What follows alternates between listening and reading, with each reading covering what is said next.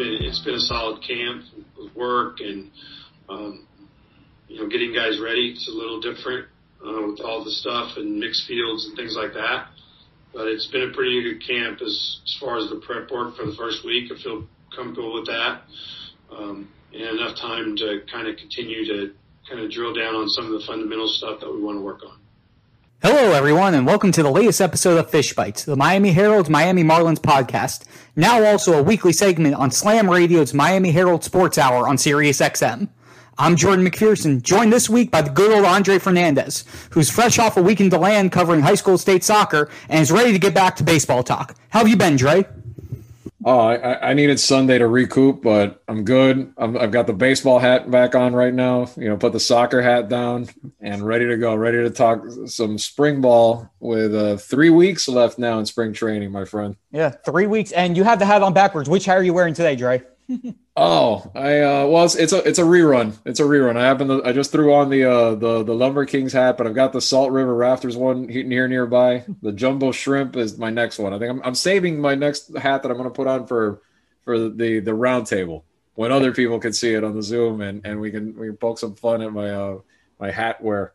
There we go. All right, and as you said, we're three weeks away, which means we're a week into spring training games. And there's actually been a lot that we're able to digest and start to understand about where the Marlins are with their team as we get closer and closer to that April 1st opening day.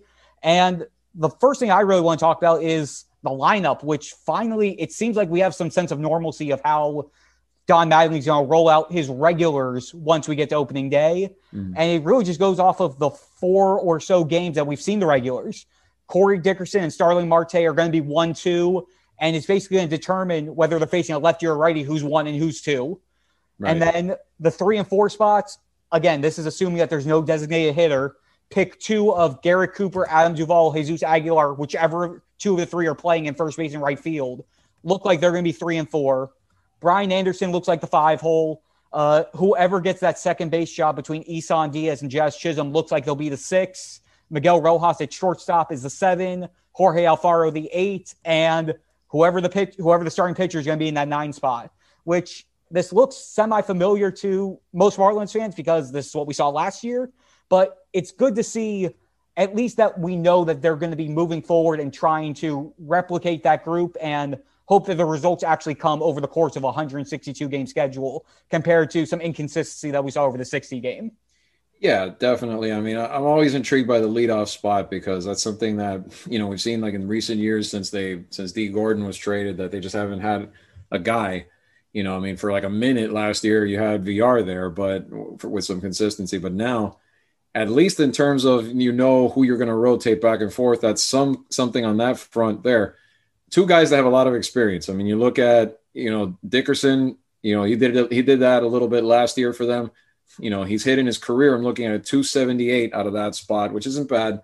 You know, the OPS is 802, 27 home runs. So not too bad. And then you look at Marte's numbers in that spot th- throughout his career, kind of similar. He's done it 262 times in his career, 269. The OPS is a little worse than Dickerson's, but 24 home runs. And we know Marte can can run pretty well too, 18 triples out of that spot during his career. So you hope that there's some production to set the table up at the top there when you look at those guys. And then, you know, from that point on, then we know. I, I, to me, I would probably put Cooper Duvall in that third, and then you obviously put Aguilar at fourth. But I know it's also a matter of balancing your lefties in the lineup too, which there aren't that many of them. We know that whoever wins the second base job is one of them, and looking at it down at the bottom of the lineup by putting Dickerson up there, then you have you know two kind of spread out there kind of ironic considering when you look at it, the prospects, once they finally start arriving, they're going to be swimming in lefties. It's going to be like even like Lewin Diaz, for example. We're going to talk about him later, but he would, he's a guy that in theory could come in, maybe put him somewhere in the middle.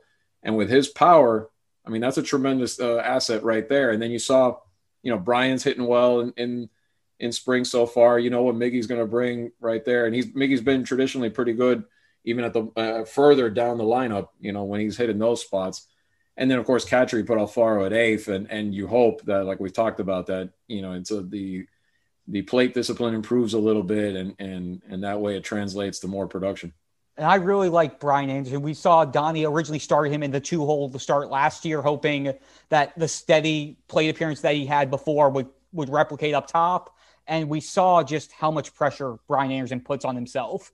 And then Donnie later near slim down to the five hole and he took off. You saw yeah. him a lot more relaxed, a lot more comfortable, knowing that when guys are on base in front of him, that he's able to just focus more on driving them in more so than having to produce just by himself to to work out for other guys and having him in that five hole behind the four veteran guys. And again, Anderson's essentially a veteran on this team anyway, but to have those four pure hitters in front of him, that just puts a little bit less pressure on him. And ultimately, the hope is that he'll be able to start producing as a result of that.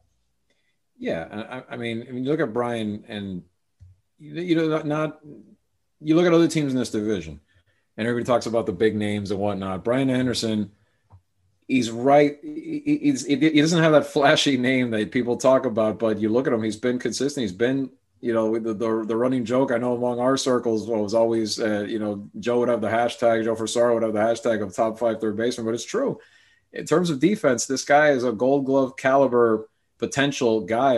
You know, the problem was he was split in time before, but now sticking at third base, you really can see – the jump he's making and the jump at the plate and right in the heart of that order number five in the five spot it's going to be a big role this year for them if they're going to have to be able if they're going to be able to contend against some of the big teams that they're going to run into a lot of the big arms that they're going to have right off the bat that they're going to face this season which is going to be a gauntlet for sure yep we have that gauntlet and then on that lineup, just the quick update on the second base competition, position battle, what have you. Mm-hmm. We're a week in, and it's at the point where Marlins manager Don Mattingly said Isan Diaz or Jazz Chisholm will be at second base every day the rest of the way to make sure both of them have their at bats and have enough time to be ready, whoever gets the spot.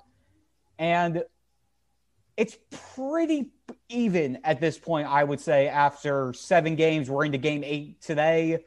But looking at the last two days alone, Isan Diaz is really starting to pick things up. I know everybody's looking at Jazz Chisholm as the running favorite. He's a Derek Jeter handpicked guy after being traded from being acquired from the Diamondbacks in the Zach Allen trade. But Isan is making a mission to show that he's still there. Uh, on Sunday against the New York Mets up in Port St. Lucie, he had three at bats. He had a triple down the right field down the right field line.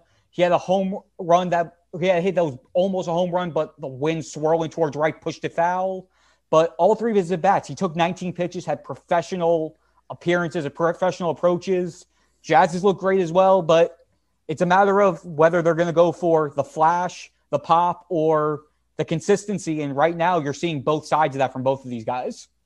Yeah, and and to me, it's like what we said right now. We were saying this right before we started recording, but talk to me again in two weeks. Exactly. And let me know if Isan is still doing this in two weeks or is it just, you know, a hot start and it's spring training. You know all the variables when it comes to spring training pitching. You can't. It, it's not the same as regular season in game, you know, type pitching that he's seeing right now. But yes, he's doing all the thing he, things he needs to do to be able to win this job and win this job from a guy that the Marlins like a lot, and that's Jazz Chisholm right now, which I would still say is the front runner to land this thing. But if in two weeks or so when we're getting down to the nitty gritty, if Diaz has just blown them away, it would only be a good thing for them because if you think about it, he solidifies that second base spot. We all know Jazz has the long term, you know, approach of probably being the shortstop. So if he were to swing this in his favor, it just adds to the depth that they would have. And if Jazz has a strong spring as well, I mean, these are all good things in in the grand scheme of things for them if we see that happen. But to me, you know, we've seen that before with a lot of players.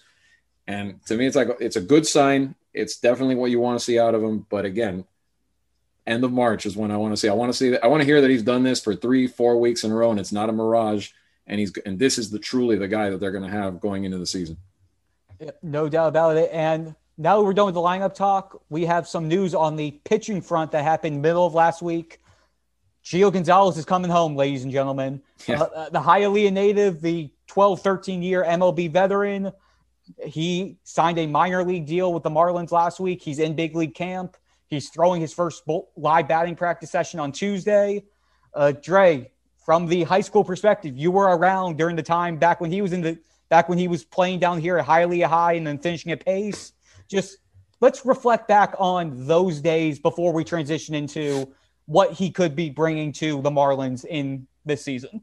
Today's Make Me Feel Old moment is brought to you by Gio Gonzalez. Thank you, Gio, who is now 35, by the way, which reminds me of how I'm 41 and remember covering a regional final where Hialeah went up and played Western High out in Davie. And Gio was just lights out. It was double digit strikeouts. I can't remember the exact number, but I know it was something where the Western hitters had no clue what was coming.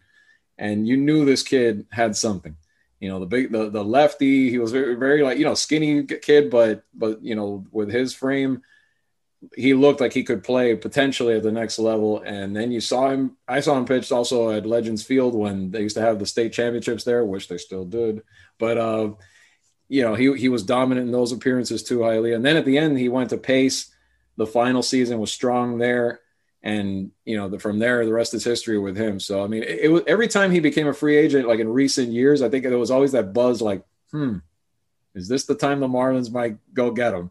You know because he want i know I, I, we, like you wrote it, it's something that he's wanted i think the, it's been in the back of his mind like if it ever could work out where he could come down here and pitch in front of the hometown it's a shame it's taken until he's 35 years old but if he comes in I think it, it, it's he's someone that if he stays healthy is the biggest thing, because when you look at it and you you know you'd like it's a feel good story, but if he's the fifth starter, something went wrong. Either Trevor Rogers, you know, something happened, or maybe Nick Neidert isn't the right. It ain't the right time yet, which it should be by now or maybe something got you know something happened the sixth though whatever whatever you want the case may be. If he's the fifth starter going into the season unfortunately it probably means that someone that one of those prospects something didn't work out and, and it's out of necessity.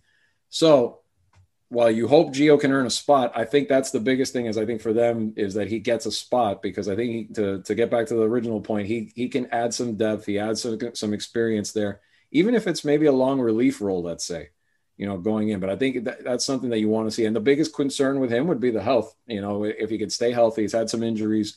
So if he could stay productive on that, and he was productive two years ago for Milwaukee, but if he stays on the mound, if he could stay healthy, is the biggest thing. And then think that'd be that'd be cool. Be like this year's, you know, local South Florida feel good, following up on on the whole Eddie Alvarez story last year.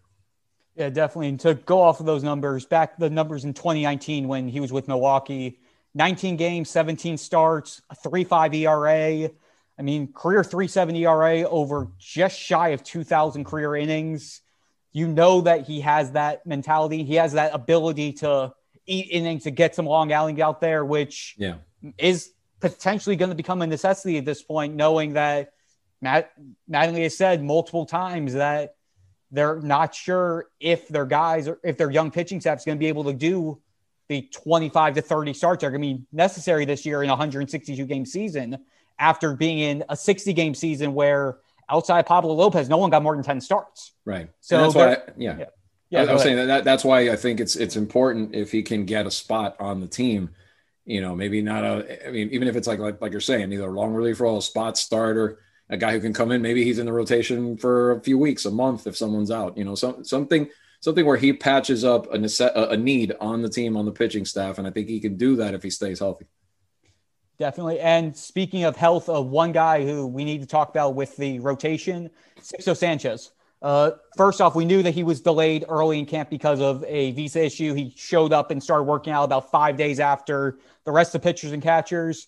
And then he had a second setback. He had a false positive COVID test, which set him back for a second time this spring to the point where he just he threw another bullpen on Sunday.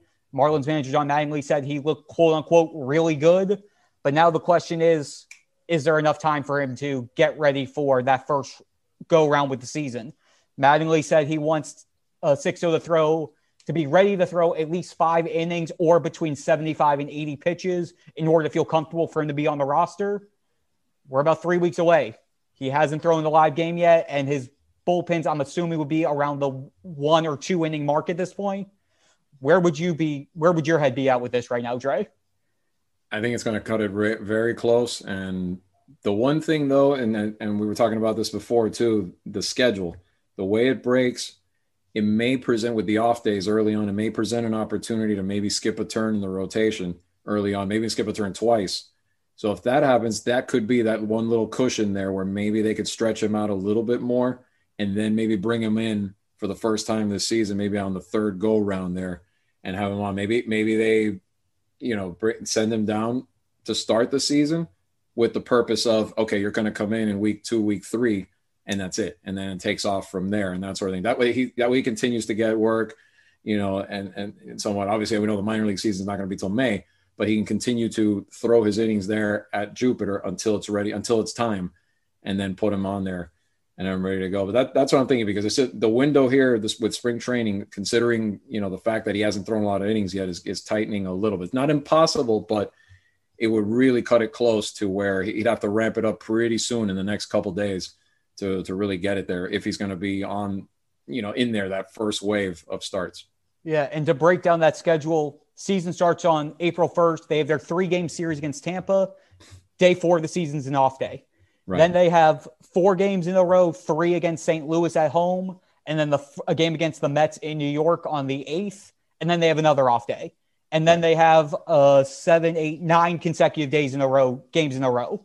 So there right. is a chance that they could easily do a four man rotation those first two turns. Correct. And right. then go to once you hit the eleventh, which would be game nine, you can start five. You can start the five man up, and you'll be have everybody on schedule and in sync, and it gives Sixto enough time to get the reps, which would mean they'd be carrying it would be a six it would be a Sandy Alcantara, Pablo Lopez, Elieser Hernandez, and I would assume Trevor Rogers as that fourth spot, unless yeah. Nick Neidert impresses enough to to hop over him, or they start with those five in general, and then they just swap one of Trevor, one of Trevor or Elieser in place of Sixto once Sixto's ready. Exactly. So don't nobody panic. If he's not on the opening day roster, this probably would be the reason.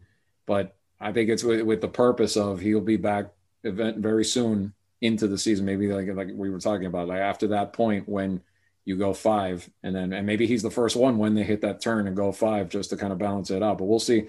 But that that's if if they miss that window to be able to build him up in time, I'm I'm thinking that's probably what they're going to do.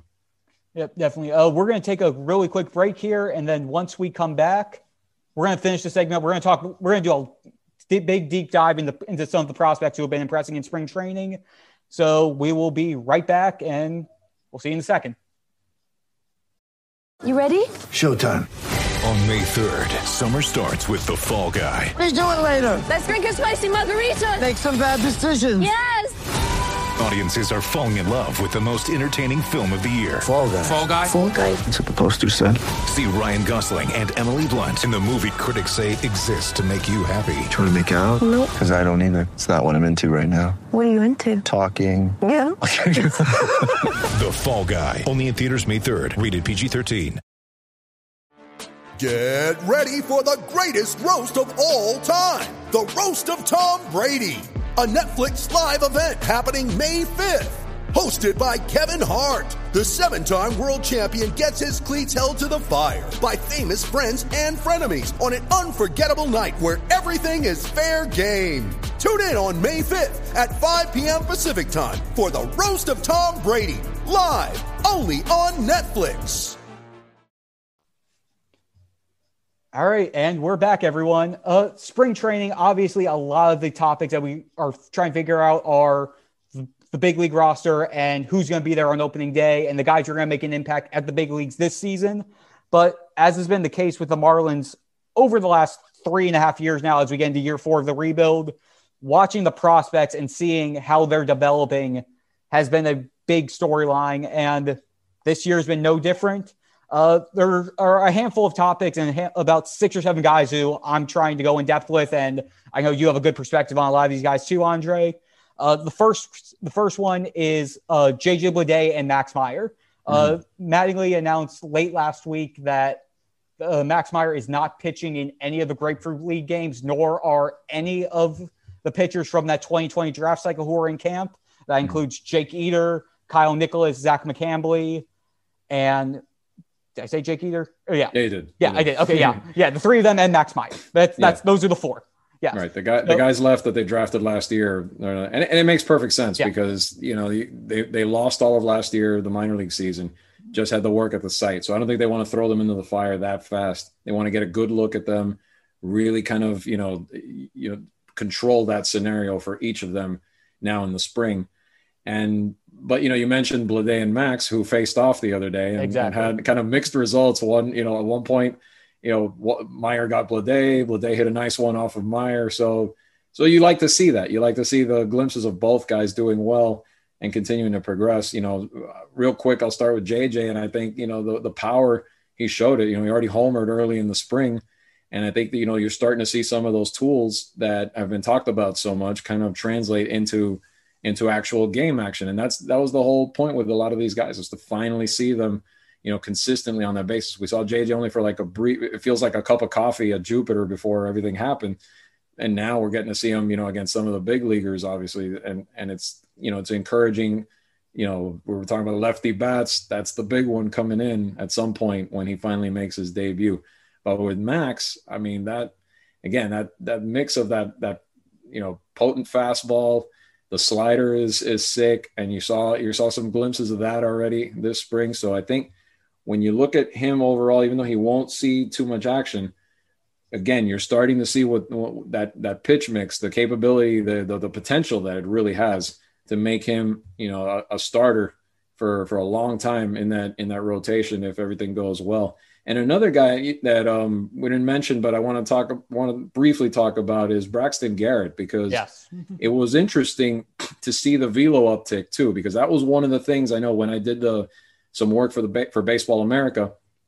They a lot of people noted that drop last year. And that's pro and that's why that was part of the reason he struggled in the the brief appearance that he made. And people wondered, you know, this is a guy who's, who's coming off Tommy John a couple of years ago. So whenever you see that, you know, eyes open up a little bit. But if if he's that was a good encouraging sign to see that he's up to 90. He's never going to be obviously he's never going to be a 98, 99 guy.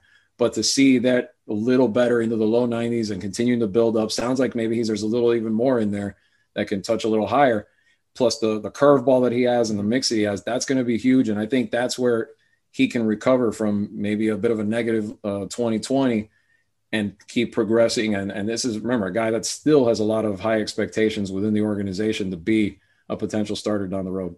Yeah, with Braxton, his first spring start, he was hovering around 92, 93. And he said that his hope is by the end of spring, he's up to about 94, 95.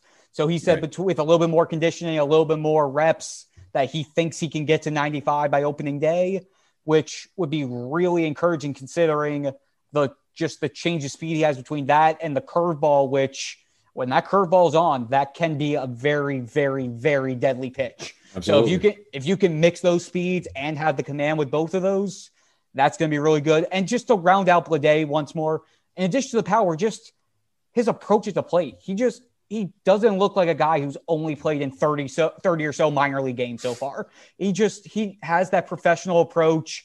He drew a couple he drew a walk in the game against uh, the Mets on Sunday in Port St. Lucie and he just he has a really good feel for the strike zone which between that and his high hit rate with the power coming along, that's just that's a recipe that's gonna help him move through the minors really quick. What What's funny is that that you, you just said pretty much like the the same thing you've heard like throughout the time from from Vanderbilt all the way to here with him. Like when I went to see him at Vandy in, in the regionals a couple years ago, that's always the, the the the high praise he gets. You know, from us in the media, from scouts, from coaches that that have seen him.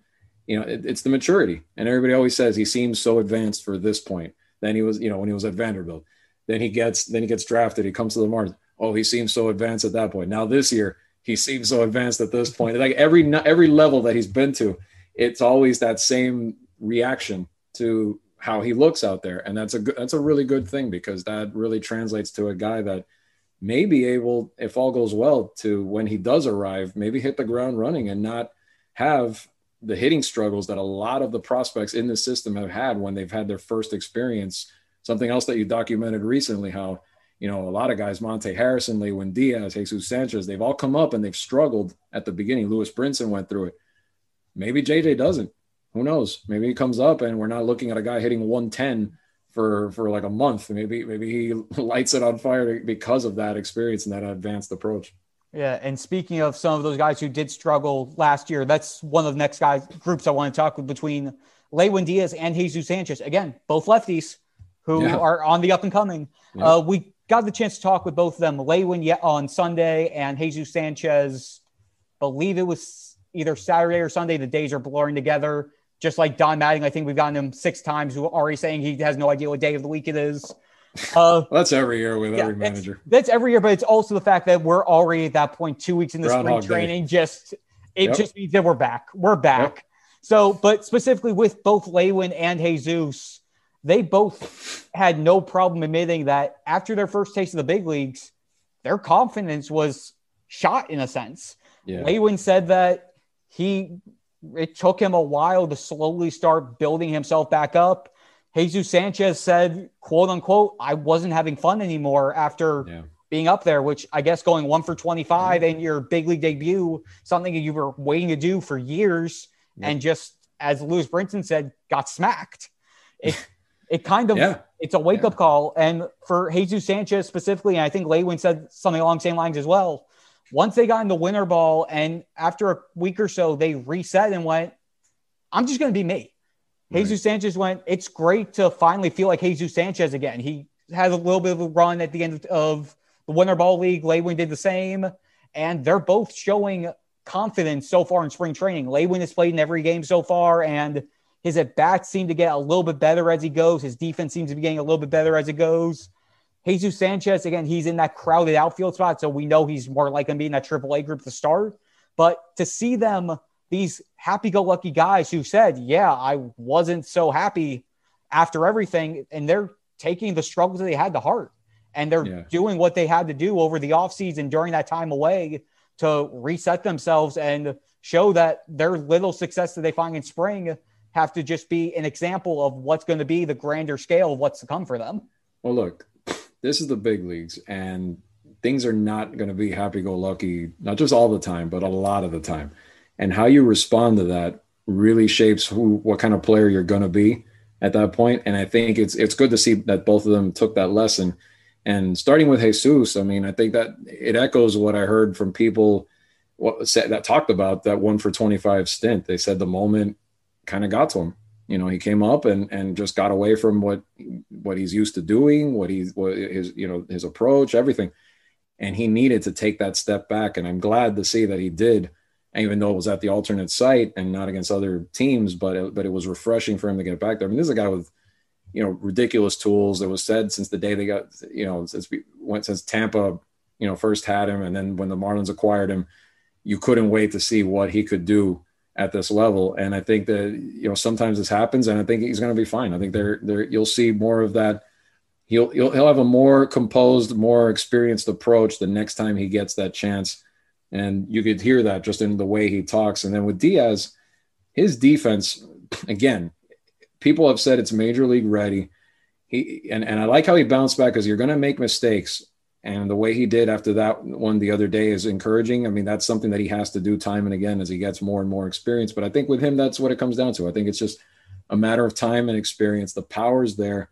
It's a matter of plate discipline and can he continue to to get better, a little better pitch selection, a little better, you know, approach at the plate to to be able to hit more consistently. I like the fact that he played winter ball and was around both Cano and Fernando Tatis Jr. He was saying he was trying to, you know, I guess just pick up some things from them. You know, being around those guys is a good thing. I mean, all those guys hang out, even if it's there at the park, you know, all day, that sort of thing. So that whole experience, I think, is just going to help him tremendously. I mean, these are two key pieces from those trades, uh, uh, you know, a couple years ago that are going to be very important. We've penciled them in as like when we do those projected 2022 lineups and whatnot. These are two mainstays. So they so they need to, to produce and really, you know, come up strong the next time they get the opportunity. And to transition now to another guy, uh, Jerar Encarnacion. He's an outfielder. He sees the pop. On Yep. Sunday, we saw him at first base, Yeah. which is something that took me for a bit of a surprise. I mean, I looked through his minor league records. He played it four minor league games all time throughout his career at first base. And Mattingly made it clear he's an outfielder through and through. But A, they want to get him at bats, and there's just a surplus of outfielders. And B, a lot of people inside the Marlins development staff think this could be a pretty good secondary position for him. We saw him make a, a decent pick play on a low throw in the fifth inning on Sunday, but we know that that's not his natural position. You could tell there were a little times he was uncomfortable, but Mm. just being able to add that versatility to his game, and especially when you consider outside of Lewin Diaz, there really isn't that much dwelling in the minors at first base or either corner outfield for that matter. Just the fact that you can potentially get him some reps there, that could open up a window for him long term. Yeah, I mean, look, he's not an extremely fast guy, but he has a tremendous arm. I mean, it's one of the best arms in the system. You know, when you look at him back out there playing right field, which you know will help. But but look at but look at the frame of this guy, six five, roughly around two forty. I mean, that's a big dude. You could put him if he could play first base. He covers a lot of space there, a lot of you know the height, everything, the, the, the just the, the body, and some of that is obviously inexperience. He hasn't played the position a lot, but if he if he got comfortable there, he'd be a tremendous asset. And this and, and this organization needs to will have to eventually get creative in terms of move moving pieces around with that surplus you were talking about. So this would be interesting if he could play that as well as right field. And the power is just we, we saw it. He put balls on the roof out there in in Jupiter in the past. You know when he when he's come up and played in those games before the last couple years. So I mean, some ridiculous arm strength, power, everything. The, the tools are there. He's not a great runner. So again, you look at that too. But I mean, I think overall it, it's interesting to see how you could move a guy like that to that spot. And again, like I, I, I mean, I look at him if he if he starts making those big stretch plays with his with his size, not bad to see at first base. I just envisioned him trying to do a G-man choice split, and I don't know how that's gonna would actually play out there. Yeah, I don't I don't know about that either. But I'm just saying, like a high throw. I mean, with his height and you know, I think he's got a pretty good wingspan as far as I can tell. You know, it, it, it's not bad to have a, a, guy like that at first if, if down the road if you needed to. Yep. And then the last two guys I wanted to talk about, uh, Jose Devers and Joe Dunand. Jose Devers yeah. is a guy that you and I have talked about plenty of times off camera, just about how much we love this kid's defense, his versatility out there, and he's improved his swing a lot. And then Joe Dunand, who we who seems to get lost in the shuffle a little bit, just because I mean he's 25 years old. He isn't one of the top 30 prospects per se, but when you look at your corner outfield spots, outside of our good friend Eddie Alvarez, Joe Dunand's really it in terms of the upper level guys who you would think could get some big league time should something end up happening. Knock on wood, it doesn't to Brian Anderson, and they need to make moves. Yeah, I mean, first I'd like to thank Jose Devers for uh, making my uh, placement of him in the top ten for BA look good because I, that's the one thing I went back and forth a lot on who to put number ten, and so far so good picking him there. But uh, you knew this kid was going to be, you know, we've seen the we've seen the just the the, the whole makeup of, of what he brings to the table in terms of tools and that sort of thing. You just we're hoping he could stay healthy. I mean, playing third is interesting considering you know we're not really talking about a plus arm there, but you see how much he, he, him filling out, which I know you documented that. Now he's about six feet, 174, which is about 20, 25 pounds more than he was when he first when they first acquired him, which is good because 150 soaking wet per Donnie. Well, exactly. So so you you knew this guy had to put on some good weight, some good muscle, that sort of thing, and kind of fill out. And it, it not that he's suddenly going to become a power hitter or anything like that. We know he's not going to do that, but maybe it increases the arm strength a little better for a guy to play third base like he did. I mean, the one thing is his instincts, the good break to the ball that he usually tends to have and the solid glove, all that makes up for maybe if his arm is a little weaker than typical third baseman, you know, if he were to play that spot. But I think down the road, you're still kind of looking at a guy that you want to have in the middle infield mix primarily. And we've even talked about him maybe being the second base, uh, the second baseman down the road should Isan Diaz not work out and once Jazz moves over to short, that sort of thing. So that could still be in the mix, but encouraging signs for this kid, especially – you know, and the fact that you're starting to see those, those defensive tools kind of translate to the big league level. I'm looking forward, hopefully, if he can if he could stay healthy and make it to Pensacola this year and kind of keep, you know, the upswing and the and continue to progress uh, throughout his development. Yeah, and then the last guy, Joe Dunand, who again we haven't really talked too much about because yeah, he hasn't Joe. really been part of that prospect stuff, but he really finally started turning heads in winter ball this past winter. Yep. Uh, down in Dominican Republic, he hit 319, 23 for 72, seven doubles, three home runs, 12 ribbies, five runs scored in 21 games. Uh, yeah. He's looked solid. Not the numbers aren't going to pop out you this spring, but really, again, spring training numbers are spring training numbers. He's looked good wherever Donnie's put him in the out in the infield, which has primarily been third base, and he's been the defensive replacement just about every time around. And he looks like he can handle the job. Obviously, Brian Anderson's your third baseman; he's going to be there. But if you get into that situation where you're in a pinch, it looks like Dunand could be that spot, that filling guy, if should the Marlins end up needing it. Yeah, and and look, and you look at Joe Dunand, the clock is ticking on him because, uh, like you pointed out to me, I, didn't realize he was already 25. I mean, I know he was a college guy, went to NC State, you know, flashed a lot early. You know, I remember the the home run he hit in the spring a couple years back made a lot of noise. I remember he showed some power, you know, good defense, but he did struggle a bit. But this is a guy that is, you know, it's almost like he started out at this big time prospect, and now he's kind of slipped under the radar but with a good spring, he could put himself right back in the mix. And like you said, I mean, I still I think I still had him on the depth chart. He was the top guy in the system at third, you know, because they just don't have much. So again, fortunate circumstance there where if he does continue to develop and he continues to bounce back and progress, he could slip right up and slip right up there into that type of a spot where he's the next option. And then you're looking at if he makes a big league debut, then sees the opportunity and who knows? I mean, you know, a Rod's nephew. We always we always look at him. He sounds like A Rod. He looks a lot like A Rod. Yes, he does. and if he could play even a tenth as well as A Rod, I mean, then then you've got something, and it's just an added bonus when in terms of uh, organization depth. As far as if you could bring this guy up, who once was uh, a top, I think he. I, I could have sworn he was in the top 15. I don't remember exactly. Was he a top 15 prospect when at the beginning? Because I know he was top 20. I was, think I think he might have been. He yeah. might have been because he was rated pretty high until a lot of until the Marlins obviously picked up all these other you know prospects over the years, the last few years here. But but you know, this is a guy that came in with a lot of hype, and people thought he could be, you know, maybe not his uncle good, but pretty decent addition to the organization. So if he can start to show, it'd be huge. Yeah, I'm pulling up their list right now. Uh, Dunand was number 23 at the end of the 2017 season. Interesting. Okay, so so I, I could have sworn he was in the top twenty at least, but but either way, I mean, it, it's a guy. He's a guy who they talked about a lot as a potential, especially considering how shallow their prospect pool was on the left side of the infield there, and still is. Yeah, but again, it's just it's spring training's here. We finally we're getting that much closer to opening day, and we will have a lot more to talk about as this month unfolds. Uh, that's going to do it for this week's episode of Fish Bites. Thanks so much again for listening, everyone. And we will be back again next Tuesday. Thanks so much, guys.